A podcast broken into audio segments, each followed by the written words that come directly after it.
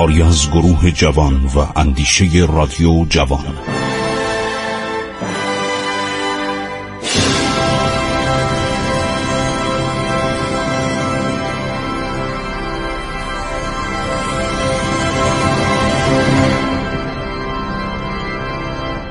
بسم الله الرحمن الرحیم.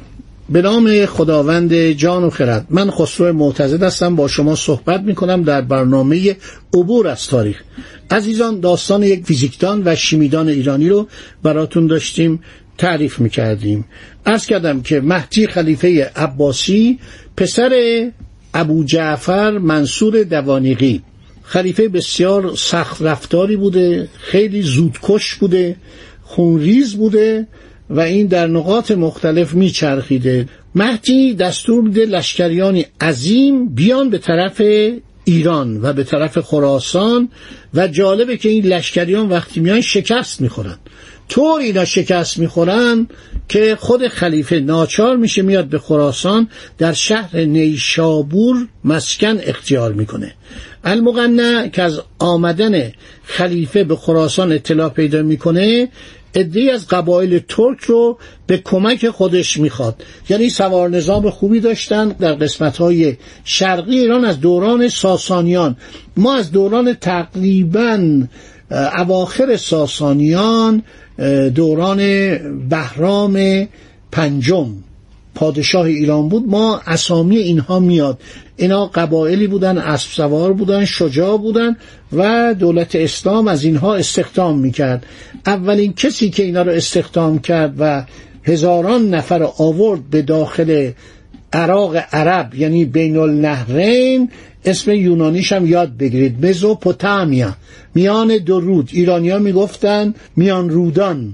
اعراب می‌گفتن بین النهرین یعنی بین دجله و فراد که بعد اینها در یک زمانی بر اثر زلزله این دوتا رود بزرگ که از کوههای سیهان و جیهان در ترکیه میآیند اینا به هم ملحق شدن. زمینی که به اینا بود می‌گفتن جزیره یعنی جزیره ای که بین رود دجله و فرات بود.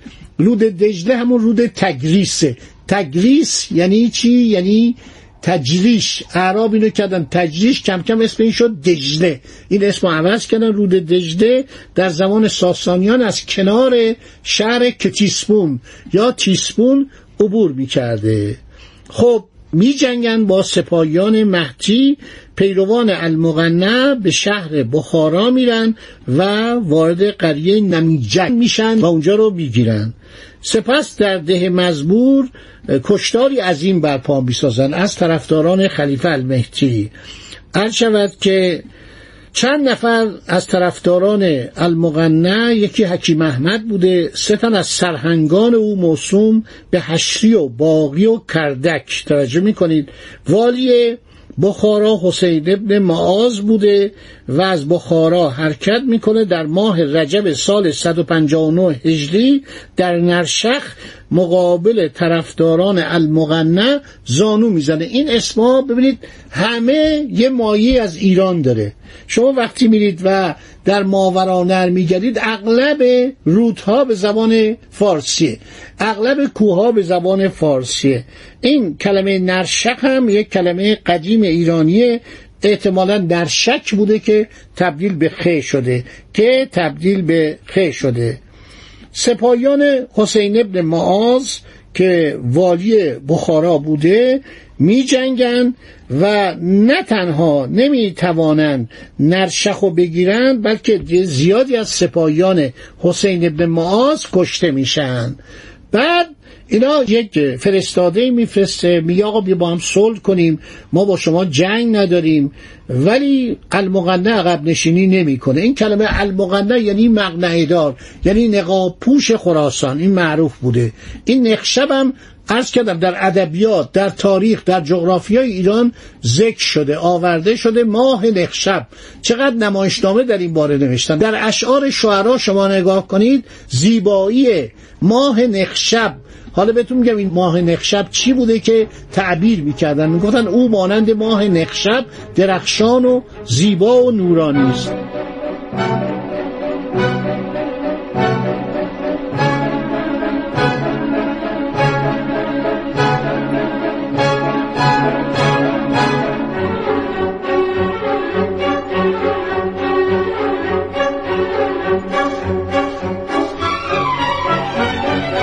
حسین ابن معاص والی بخارا به وسیله نعیم ابن سل یکی از سرهنگان المغنه به قتل می‌رسه. اینا برای اینکه خودشونو مشخص کنن برخلاف عباسیان که لباس سیاه رو از ابو مسلم تقلید کرده بودن و میپوشیدن اینها لباس سفید میپوشیدن. لباس سفید به اینا می‌گفتن سفید جامگان. عاقبت پس از آنکه جمع کثیری از کسان حسین ابن معاص توسط نعیم ابن سل یکی از سرهنگان المغنب به قرد رسیدن سپید جامگان هزیمت پیدا کردن. چرا می‌گفتن سپید جامگان؟ اینها درست. برای اینکه مخالفت خودشون رو با آل عباس نشان بدن اومده بودن لباس سفید تن خودشون می‌کردن. به اینا می‌گفتن سپید جامگان یا المبیزه مبیزه از ابیز میاد. به زبان عربی ابیز یعنی سفید. بنابراین اینا برای اینکه میگن ما با شما مخالف هستیم می اومدن و این لباس سفید میپوشیدن. بعضی محمره بودن یعنی سرخ جامگان. خب سپید جامگان میان و یک صلح موقتی با حسین ابن معاذ می‌کنن. حسین ابن معاذ تقریبا شکست می‌خوره. برای اینکه بسیاری از سربازانش کشته میشن و خلیفه وقتی این قضیه رو میشنوه خیلی عصبانی میشه. به حسین ابن معاذ نامه می نویسه توبیخش می‌کنه. تو چه حقی داشتی با اینا صلح کنی؟ و وزیر خود جبرئیل ابن یحیی رو با یک قوای عظیم به بخارا میفرسته تا به جنگ المغنه بروند. حسین ابن معاذ به وزیر اعظم. خیلی مهمه. وقتی وزیر اعظم میاد یعنی اوضاع خیلی خطرناکه. ببینید هر وقت عثمانی ها با ایران می جنگیدن چه در زمان صفویه چه در زمان عرض شود که نادرشاه وقتی شکست میخوردن پشت سر هم می اومدن صدر و فرمانده کل قوا می کردن صدر معمولا یک سابقه نظامی داشت. مثلا این توپال عثمان پاشا که اومد و در ایران سه بار نادر شکست داد در جنگ آخر کشته شد. پیرمردم شده بود. اینو در یک تخت روان می بردن و در جنگ کشتنش عرض شود که و جنازش نادر با احترام فرستاد به بغداد. ایشون صدر بود.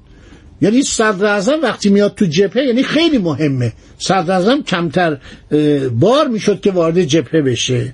خب الان المهدی خلیفه عباسی وزیر خودش جبرئیل ابن یحیی رو فرمانده کل قوا کرده و این میاد به عرض شود بخارا. حسین ابن معاذ والی بخارا بهش میگه ما باید کار اینا رو اول در بخارا و نرشق به پایان برسانیم. ایشون خیلی طرفدار داره. اینجا تقریبا مردم همه طرفدار اینا هستن. به خاطر رفتار زشت این بنی عباس. از بس اینا مردم اذیت می‌کردن. از بس میکشتن. از بس ایراد می‌گرفتن. و بعد اون خراش های سنگین که می‌گرفتن مردم همه دشمن اینا بودن. مردم مسلمان بودن و اینا رو قاسب می‌دونستن. همیشه مردم ایران دنبال این بودن که اولاد پیامبر بیان و بر خلافت و امامت تکیه بزنن. از اینا خوششون نمیومد اینا یه آدمایی بودن بسیار از خود راضی و مغرور و باورشون شده بود که اینها فرمانروای جهان هستند مانند رومیان. در دوران امپراتوری روم مانند عثمانی ها در دوران سلطگری عثمانی ها و همینطور مانند انگلیسی ها رفتاری که انگلیسی ها در دنیا داشتن در قرن 19 هم نفرت انگیز بود. مردم ایران نفرت از اینا داشتن از کارهای اینا و از طرز رفتارشون و صحبت کردنشون و روش زشتی که با ایرانی ها داشتن تحقیر می‌کردن. قرار میشه که عرض شود ابتدا برن نرشخ رو بگیرن. جبرئیل ابن یحیی پیشنهاد حسین ابن معاذ را پذیرفت و دستور داد در اطراف قریه نرشخ خندق تعبیه کنن خندق بکشن که اینا رو معاصره کنن. جمعی از سپاهیان المغنه شبانه از قلعه بیرون آمدند. عده کثیری از سپاهیان جبرئیل و حسین ابن معاد را به قتل رساندن. دوباره وارد قلعه شدن.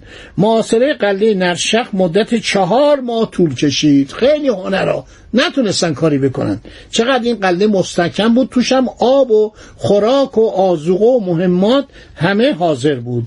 مهمات یعنی تیر و کمان و منجلیق و هر شود آتش افروز و یک تیرهایی داشتن که اینا وقتی پرتاب می‌کردن آتش می‌زدن چادرها رو و این خیلی قشنگ مقاومت می‌کنه.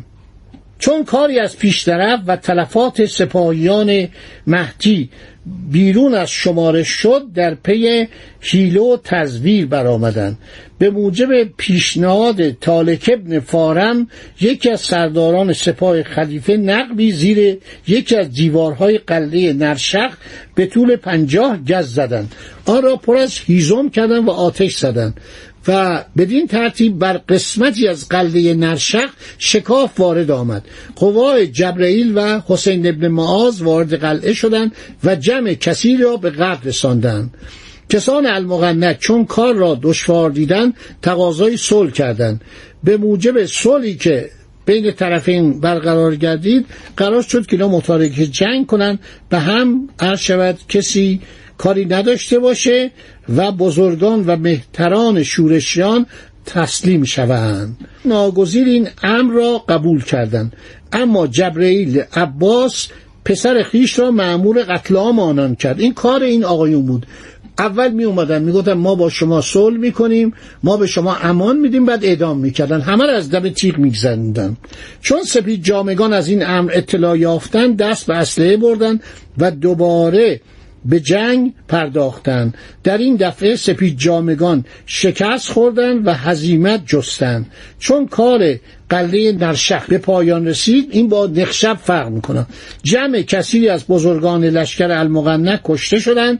جبریل ابن یحیی وزیر خلیفه دستور داد سر بزرگان مقتولین را به شهر سوق ببرند تا بدان وسیله سپید جامگان آنجا از مقاومت در مقابل سپاه خلیفه جبار دست بردارند و تسلیم بشوند. این کارش اشتباه بود. این باعث کینتوزی و اداوت مردم سوق شد. نقیب سوق یعنی اون کسی که از طرف المغنه در اونجا بود که سقدیان نام داشت با قوای خود به سختی بنای مقاومت با جبرئیل و کسان او را گذاشت. عاقبت سقدیان رهبر طرفداران المغنه کشته شد سپید جابگان پراکنده شدند. جبرئیل از آنجا به سمرقند رفت. با طرفداران المغنه و یاران ایشان جنگ فراوان کرد. اجازه بدید صحبتام زیاد شده. من در همینجا با شما خدا حافظی می‌کنم. در برنامه بعدی دنباله ماجرا را خواهیم گفت. بسیار جالب از اختراعات و اکتشافات ایرانیان. خدا نگهدار. روز خوشی داشته باشید.